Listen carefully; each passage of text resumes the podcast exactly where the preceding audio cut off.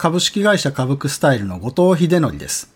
この番組ではエンジニアリングチームで起きている問題について技術、組織、ビジネスといった複数の観点で深掘りし問題の正体へアプローチしていきます。今回のテーマはエンジニアがプロダクトにどれだけオーナーシップを持つのか問題です。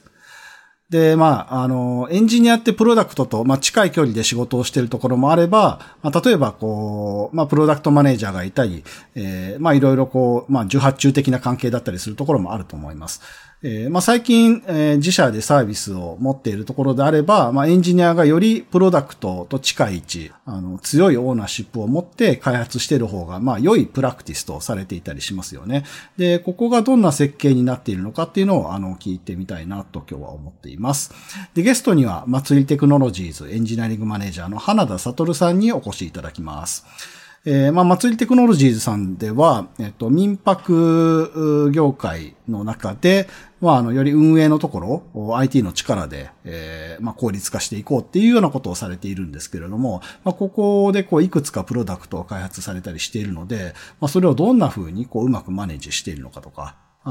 どんな考え方で、このオーナーシップっていうものを、こう、設計しているのかっていうところを聞いていきたいなと思っています。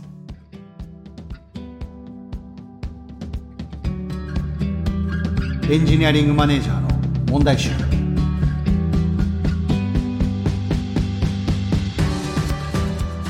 では本日のゲストをご紹介します。祭りテクノロジーズエンジニアリングマネージャーの花田悟さんです、え自己紹介をお願いできるでしょうか？はい、えー、祭りテクノロジーズ株式会社でエンジニアリングマネージャーをやっております花田悟と申します。はい今日はよろしくお願いします。よろしくお願いします。はいではですね、まあ、祭りテクノロジーズさん、あの、私の株クスタイルと、まあ、ちょっと近い事業領域で、あの、やられている、そうですね。あの、うちの会社は、まあ、旅行代理店っていう感じなんですけれども、祭りテクノロジーズさんは、まあ、どっちかというと民泊の方の、なんていうのかな、施設の、こう、管理のシステムとか、まあ、その辺やられてるってことだと思うんですが、ちょっとまずは、あの、この事業のところだったり、会社の理念とか、なんかそのあたりを、あの、何ですかね、まあ、僕以外の視聴者の方って、あの、僕よりも、あの、あまり馴染みがない方もいらっしゃると思うので、あの、そのあたりから、あの、まず説明していただけないでしょうかね。そうですね。えー、まず、祭りテクノロジーズ株式会社の理念っていうところで言いますと、まあ、一つ、えー、最も大事にしているのは意味ある新産業を作り続けるっていうところでして、えー、言ってしまえば、まあ、えー、ソフトウェアのみの会社ではなくて、ソフトウェアが生み出す差分を最大化していくっていうところをベースにしていて、現在は民泊、えー、住宅宿泊事業と、えー、そして短期賃貸事業っていうところを、えー、ターゲットに、えー、開発だったり、えー、サービス展開をしています。えー、一般には、えー、知り合いや家主さんが空いてる一室を貸し出すことが多いのが民泊なんですけど、一方、えー、祭りが運営しているのは、一室を丸々貸し出すために借り上げているっていうものなので、あの、ホテルほどフォーマルではなく、また知り合いの部屋ほどカジュアルではないっていう感じのお部屋を貸し出す民泊をやっております。ありがとうございます。またちょっとこの事業特性っていうか、うん、ああいうところだったり、うん、まあその事業の中で今どんなシステムを、まあプロダクトを作ってらっしゃるのかとか、うん、あの、後々聞いていきたいなと思っております。で、まあこの祭りテクノロジーズさんで花田さんが、まあエンジニアリングマネージャーとして今仕事をされてるんですけれど、そうですね。これ、まあ、入社してから、まあ、どんな仕事に関わってきたのかとか、うん、えっと、なんか聞いてる話だと、まあ、最初はこう、 Rails で作ってたものを少しずつ tech stack 変えてきたとか、言ったりすると思うので、なんかその触りみたいなところだけでも今簡単に教えていただけますか、そうですね。まあ、えっと、私が入社したのが、まあ、5年以上前のタイミングで、その時は、えっと、Ruby on Rails だけで開発していたんですね。で、今もでも運用している、まあ、M2M システムズっていうものを、まあ、Rails だけで動かしていたんですけど、えっ、ー、と、現在の CTO が入る前後のタイミングで、まあ、えー、バックエンドは Go がメインで、で、フロントエンドは React プラスタイプスクリプトでという感じになって、あと途中でラストが入ったりという感じになってきました。で、技術面についてはこういう感じで、まあもう一つサービス展開というところに関して言いますと、まあ最初は Rails アプリケーションでモノリチックに開発していたのですが、一貫性よりも可用性の方が大事だっていうことが分かったところと、まあ開発体験として、えー、サービスを分割した、展開していた方がいいよねっていう話になったので、現在表に出てるところとしては5つのプロダクトになってて、まあ実際のところまあ7つとか8つとかあったりする感じですね。うんなるほど、ありがとうございます。うん、もうなんか早速いろいろ深掘りしたい、あの、キーワードが、で、いろいろ出てきたりしているんですけれども、あの、まずはちょっと一旦ここで区切らせていただいて、はい。はい、あの、そうですね、今日は、まあ、いろいろお話を聞きたい中でも、うん、まあ、まずはあの、この事業っていうものがどんな事業なのかっていうのを僕がもう少し、あの、理解したいところがあるので、はい、そのあたりのお話を伺っていきたいなと思っています。で、まあ、あの、事業って言った時に、その事業との関わりでプロダクトっていうところ。で5つあるっておっしゃってたと思うんですが、はい、その5つのプロダクトっていうのが、まあ、それぞれこう事業の中でどんな位置づけになっているものなのかとか、そこをもう少し教えていただけますか？そうですね。まあ、ゲスト体験的なところから、えー、まずお話しさせていただきますと、まあ、通常、えー、ゲストさんっていうのは、お部屋を、まあ、OTA サイト、Airb さんとかで調べて、予約を確定させた後で、えー、いろいろと、まあ、事前にチェックインするための方法だったりとか、また、この設備はあるかとかいう確認だったりっていうメッセージのやり取りをするっていうところ、そこら辺をやり取りしてるっていうところだったり、あとは、まあ、実際に数百、今500ほどのお部屋を抱えている状況で、まあ、そういったのを、ま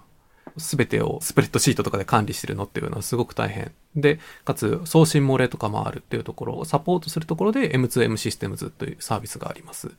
で、また、えー、お部屋に入る際の鍵の受け渡しだったり、本人確認、また、その後の宿泊者台帳の作成っていうところに関しては M2M チェックインというところがカバーしております。そして、まあ、チェックアウト後のところに関して言いますと、実際に清掃をしたり、また、えー、備品を管理したり、また清掃のクオリティチェックだったりっていうところは M2M クリーニングでカバーをしておりまして、あとはもう一つ、その先ほどまあシステムズのお話をしましたけれど、それはあの住宅宿泊事業の方をカバーしてまして、もう一つ、えっ、ー、と自社でマンスリープラットフォームのスミカというのを持ってまして、ここはもう OTA サイトもとか検索機能とかも兼ねて、また契約だったり決済、カスタマーサポートも、え、サポートしているというのがスミカになっております。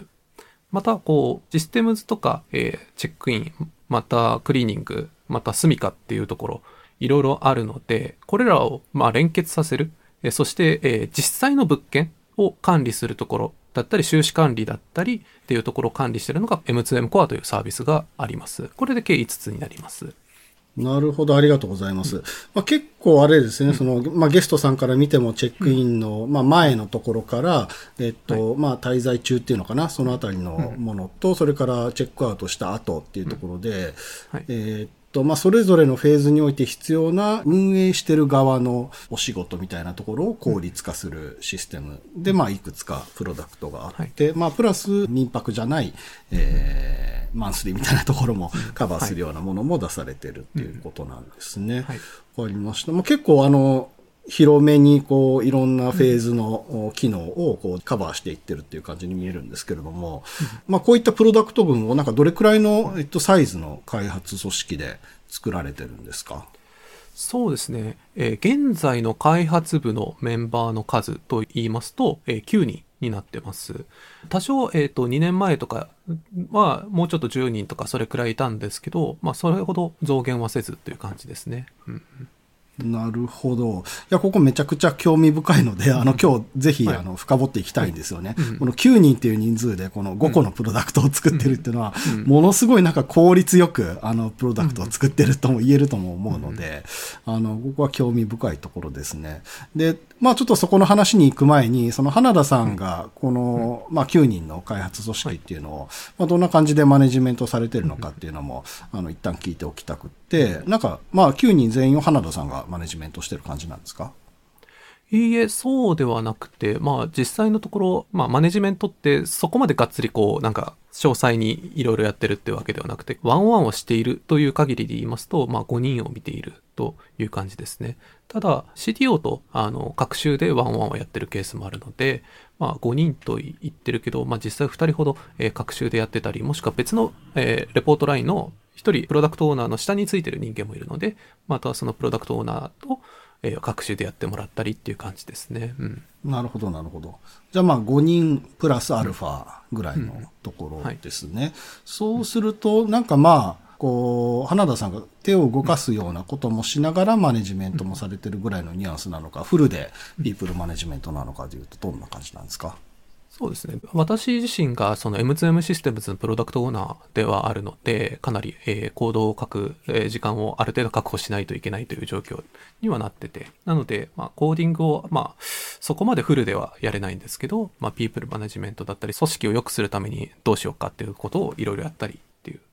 まあ、比率としては今4対6で、まあ、マネジメントよりの方がちょっと増えてきたかなって感じですね。うん、なるほど、なるほど。いや、なんかもういろいろ興味深いワードが出てくるので、うん、もうなんかめちゃくちゃ質問していきたいことだらけなんですけれども、まあ一旦もうちょっとそうですね、うん、この組織の運営みたいなところを聞くんですが、まあ9人っていう開発組織で5つのプロダクトを持っていて、その今プロダクトオーナーっていう言葉が出てきたんですが、プロダクトっていうものに対して、なんかこう誰が、えー、どんなものを作るっていうふうに決めていったりしてるんですかね。そうですね。まあ、どういうふうに決めていくかっていうと、まあ通常ですと、あの、弊社、まあプロダクトごとにプロダクト会っていうのを設けてまして、まあここで、まあ開発側の、えー、プロダクトオーナー、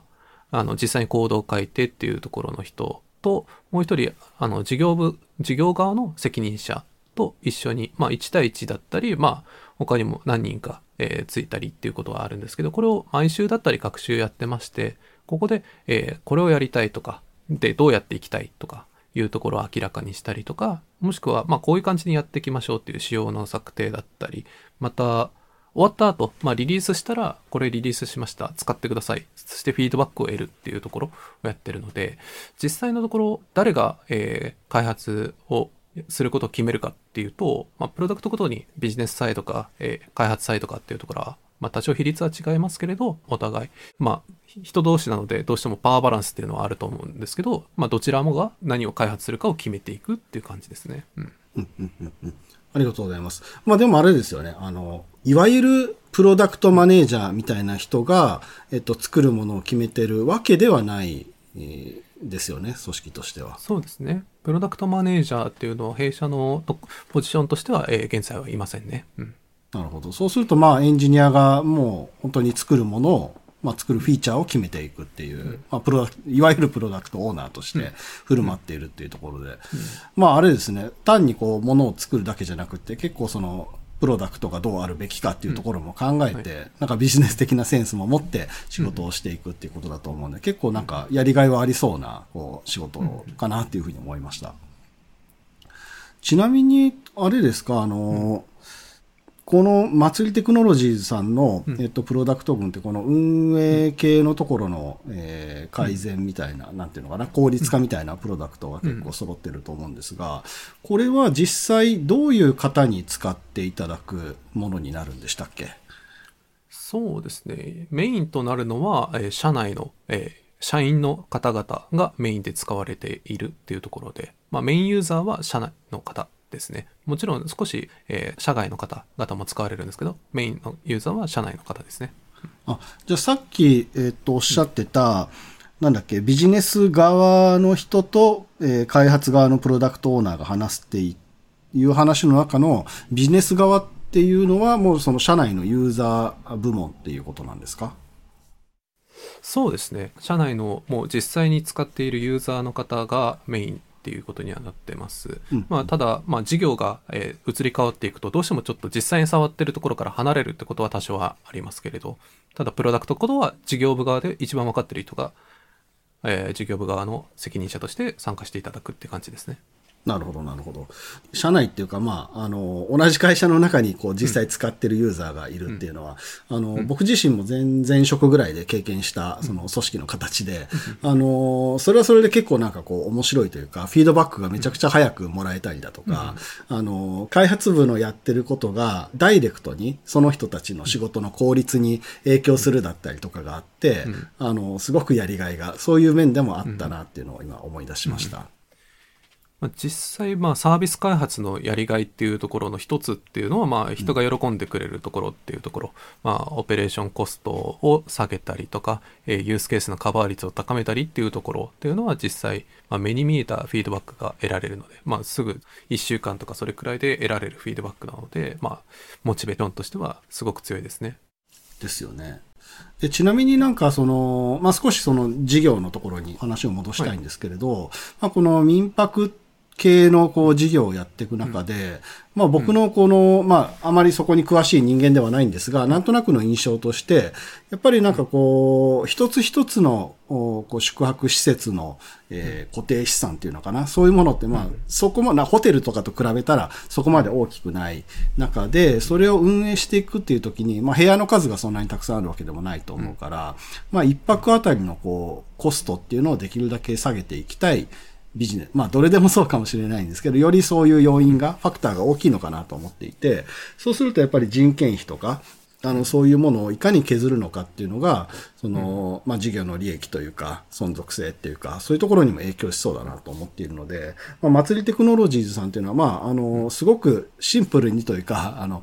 素人目線で言うと、まあそういうところに対して、こう IT の力でアプローチされてるんだろうなっていうふうにも見えているんですけれども、なんかその見方っていうのはなんか合ってるんでしょうかね？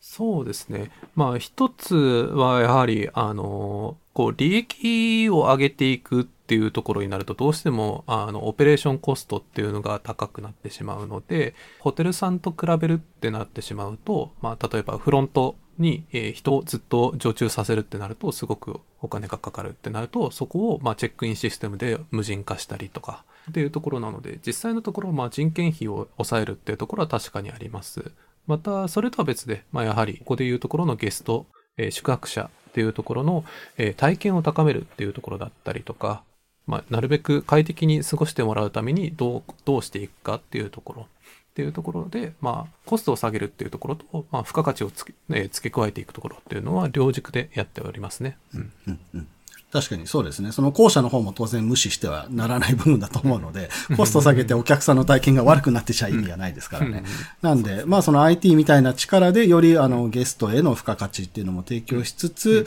まあオペレーションコストみたいなのも下げるっていう、まあすごい理にかなってるなと思いますし、かつあれですよね、そのオペレーションコストっていうのが、まあ社内のオペレーションコストみたいな部分が結構あると思うので、まあ、自社としても、その、なんかビジネスを継続する上でのコストがどんどん下がっていくというか、あの、低いまま抑え込めるっていうのは、なんかすごくウィンウィンな状態でビジネスをなんかされてるようにも思いました。はい。そうですね。社内のユーザーっていうところだと、まあどうしてもこう単調な作業以外のもっと楽しい、えー、やりがいのあることをやってもらいたいっていうのはあるので、実際、まあ、それだけ、え時間を増やせれると、その人の使う時間を減らせられるし、まあ、もっといいこと、もっとビジネス的にインパクトのあることができるようになるっていうところは、狙いの一つではありますね。うんうん。そうですよね。まあ、それは、あの、どんな職種に対してもやっぱりそういう方向に、あの、持っていきたいですよね。うん、まあ、そういったビジネスをされている中で、だちょっとあの先ほどの気になるワードのその開発者がプロダクトオーナーをやっているっていうところなんですけれど、具体的にまあ、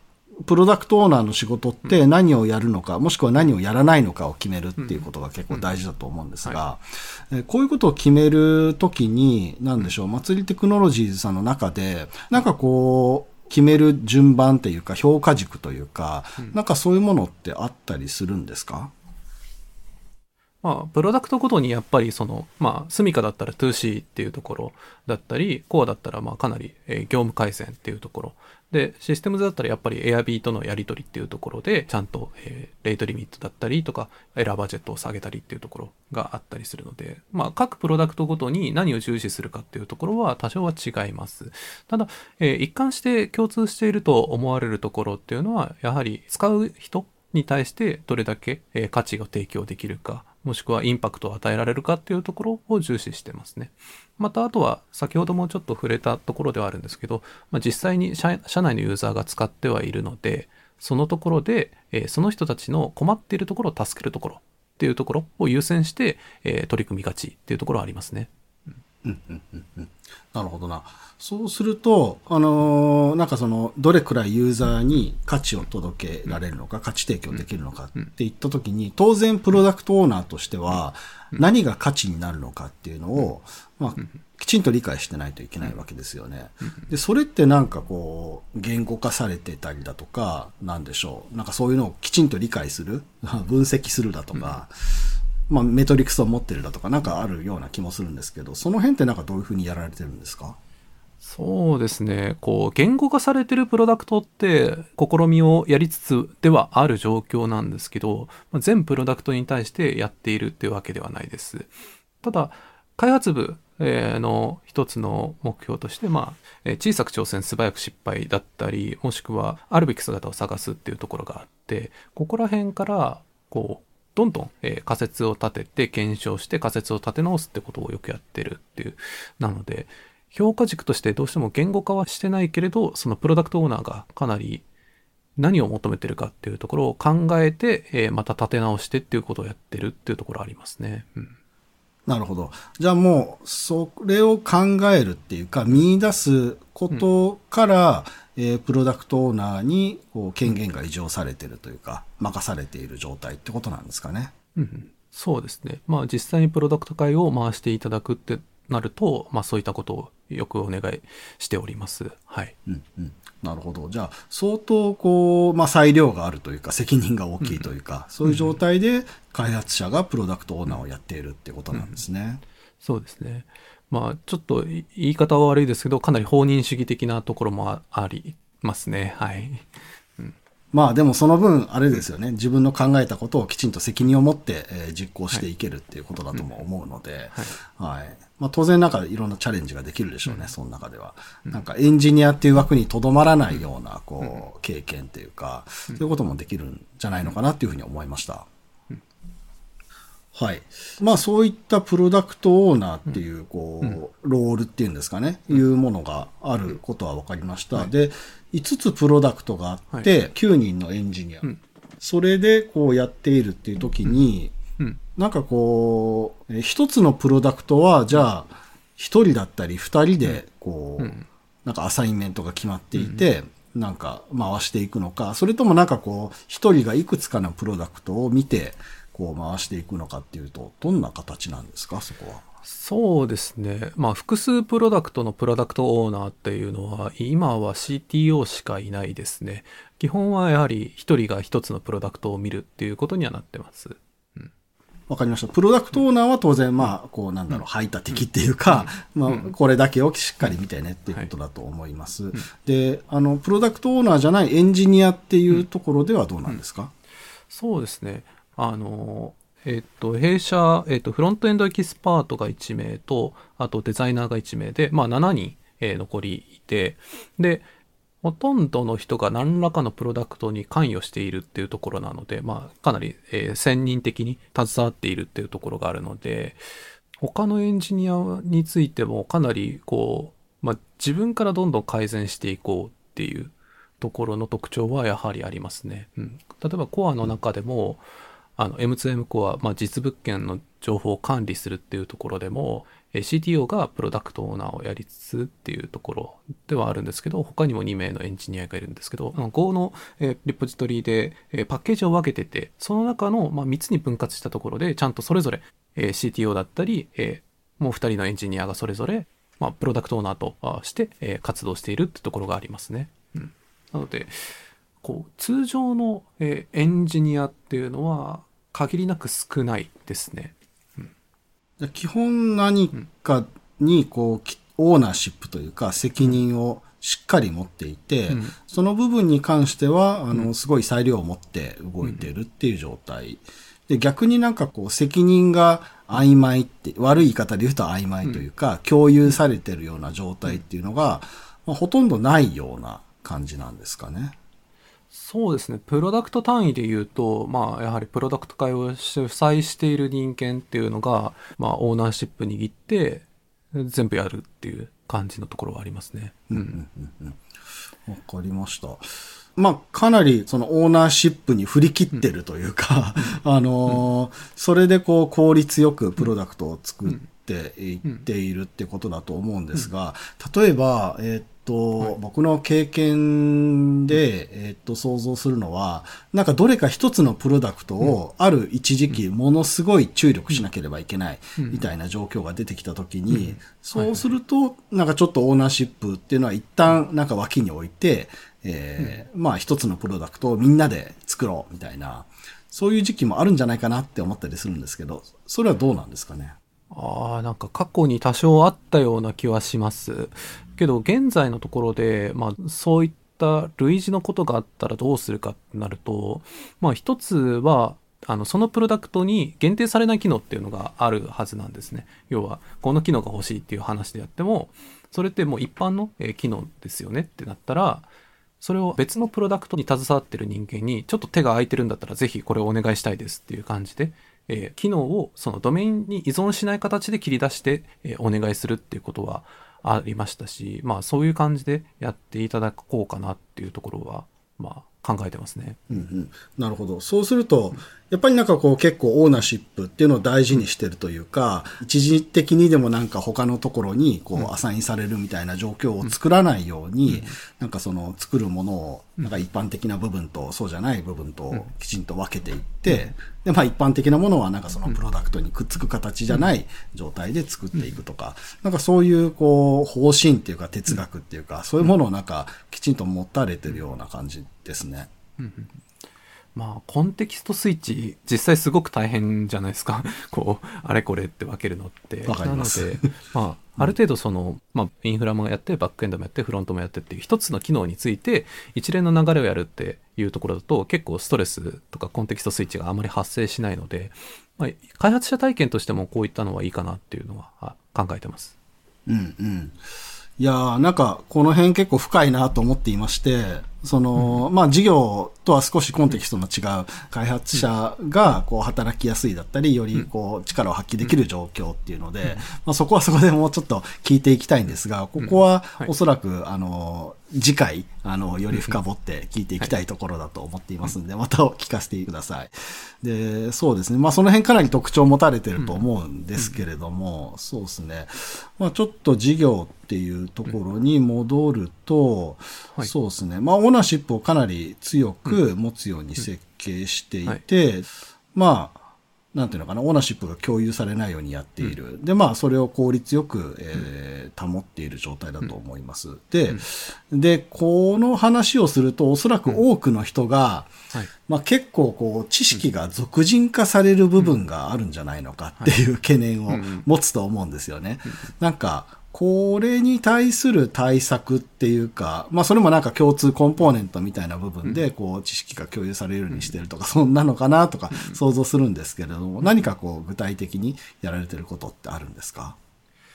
いやーそうですね。こう何かこうドキュメントとか文章とか設計資料とかっていうのを残す習慣がないっていうのと、もう一つは残してメンテするコスト高いよねってなっちゃうっていうところがあって、そういったところから、まあ知識の共有っていうところに、えーコストを割くっていうところは避けてるっていうところがあります。まあむしろ、まあ、コードを分かりやすくだったり、コードコメントで、えー誰でも、えーコードを書けるようにしていこうっていうところはあるっていう。で、まあ、ドメイン知識についてはもうどうしようもないので、あの、もう膨大なので、こう、実際に、こう、例えば Airb の契約とか、あの、リスティングからの予約の作成だったりっていうところだったり、もしくは、住宅宿泊事業と短期賃貸契約の違いとかって、あの、法律の専門家じゃないので、うん。若干なんかこういう流れっていうところはみんなわかるけれど、細かいところはわからないっていう。なので、100%はドメイン知識について何かドキュメントに残そうっていうことはやってないです。まあむしろ自分でオーナーシップ持ってどんどん調べていってっていうところ。で、それで、えードメイン知識をどんどん、まあ、作っていこうっていうところあります。ただまあ、あの、基本的な、あの、 jargon 的なところ、あの、用語解説的なところは Notion で少し、えー貯めてたりっていうところはありますね。うん。なるほど。結構この辺はなんか、あのーまあ、特徴が現れてるなと思うんですけれども、あれですね、そのドキュメントをできるだけ、まあ、書かないというか、なんだろう。まあ、コードが、えっと、ある意味、知識の、えー single source of truth であって、えーエンジニアであるならば、まあそれを読んで、えー知識を獲得するのが一番効率がいいというか、なんかそこに振り切った設計をしてるっていうんですかね。なんかそんな感じなように受け取りました。まあ実際その、まあ前はその Rails アプリケーションをモノリシックに開発するってなってたら結構大変だったんですけど、実際まあ、ドメインごとにもうプロダクトを分けてるので、そのプロダクトのコードを読むと大体何をしたいかが分かるっていうところがあって、なので、一番最初そのサービス分割をする前はとても大変だったような記憶があるんですけど、分割した後だとかなり楽に、えードメインだったり機能だったりっていうのが分かるようになったような気はしますね。うんなるほどな。なんか、まあ、そういう意味でも、こう、モノリスを分解して、あの、小さなプロダクトというか、あの、より明確な、こう、線を引くっていうのは意味があるんでしょうね。なるほどな。単にその作り方っていう話じゃなくて、その知識のあり方っていうか、まあそういうところまで考えたときに、どっちがいいんだっけっていう話になると、いや、奥深いっすね、これは。はい。あ、でもなんかすごく興味深い方針だなと思いますし、あの、そのエンジニアの、なんていうのかな、よりこっちの方がいいだろうっていうところを、あの、結構深く考えられてなのか、まあ直感でっていうところはあると思うんですけれども、あの、そこに寄せた設計なんだろうなっていうので、なんかこれは一つ、あの、すごく、あの、いい教訓になったかなと思います。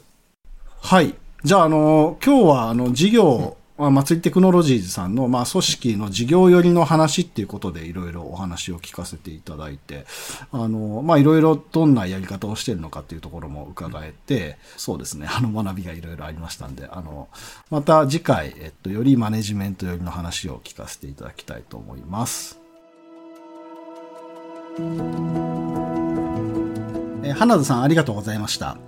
えー次回は、あの、より花田さんがされているマネジメントについて伺っていきたいなと思っております。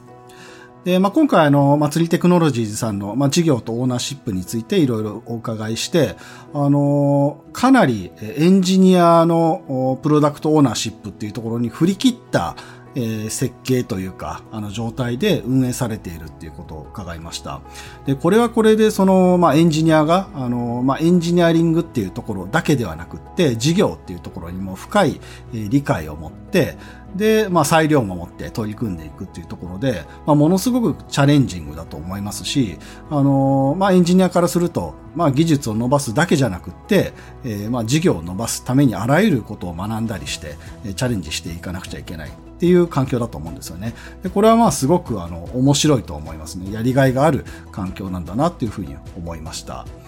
はい。まあ、あの、とても振り切った設計で、まあ、ワークしたらすごいなと思いますし、今、ワークしてるんだと思うので、あの、すごく学びのあるオーナーシップの設計だなと思いました。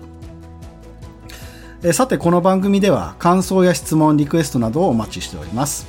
え番組詳細欄にあるリンクよりお気軽にご投稿ください。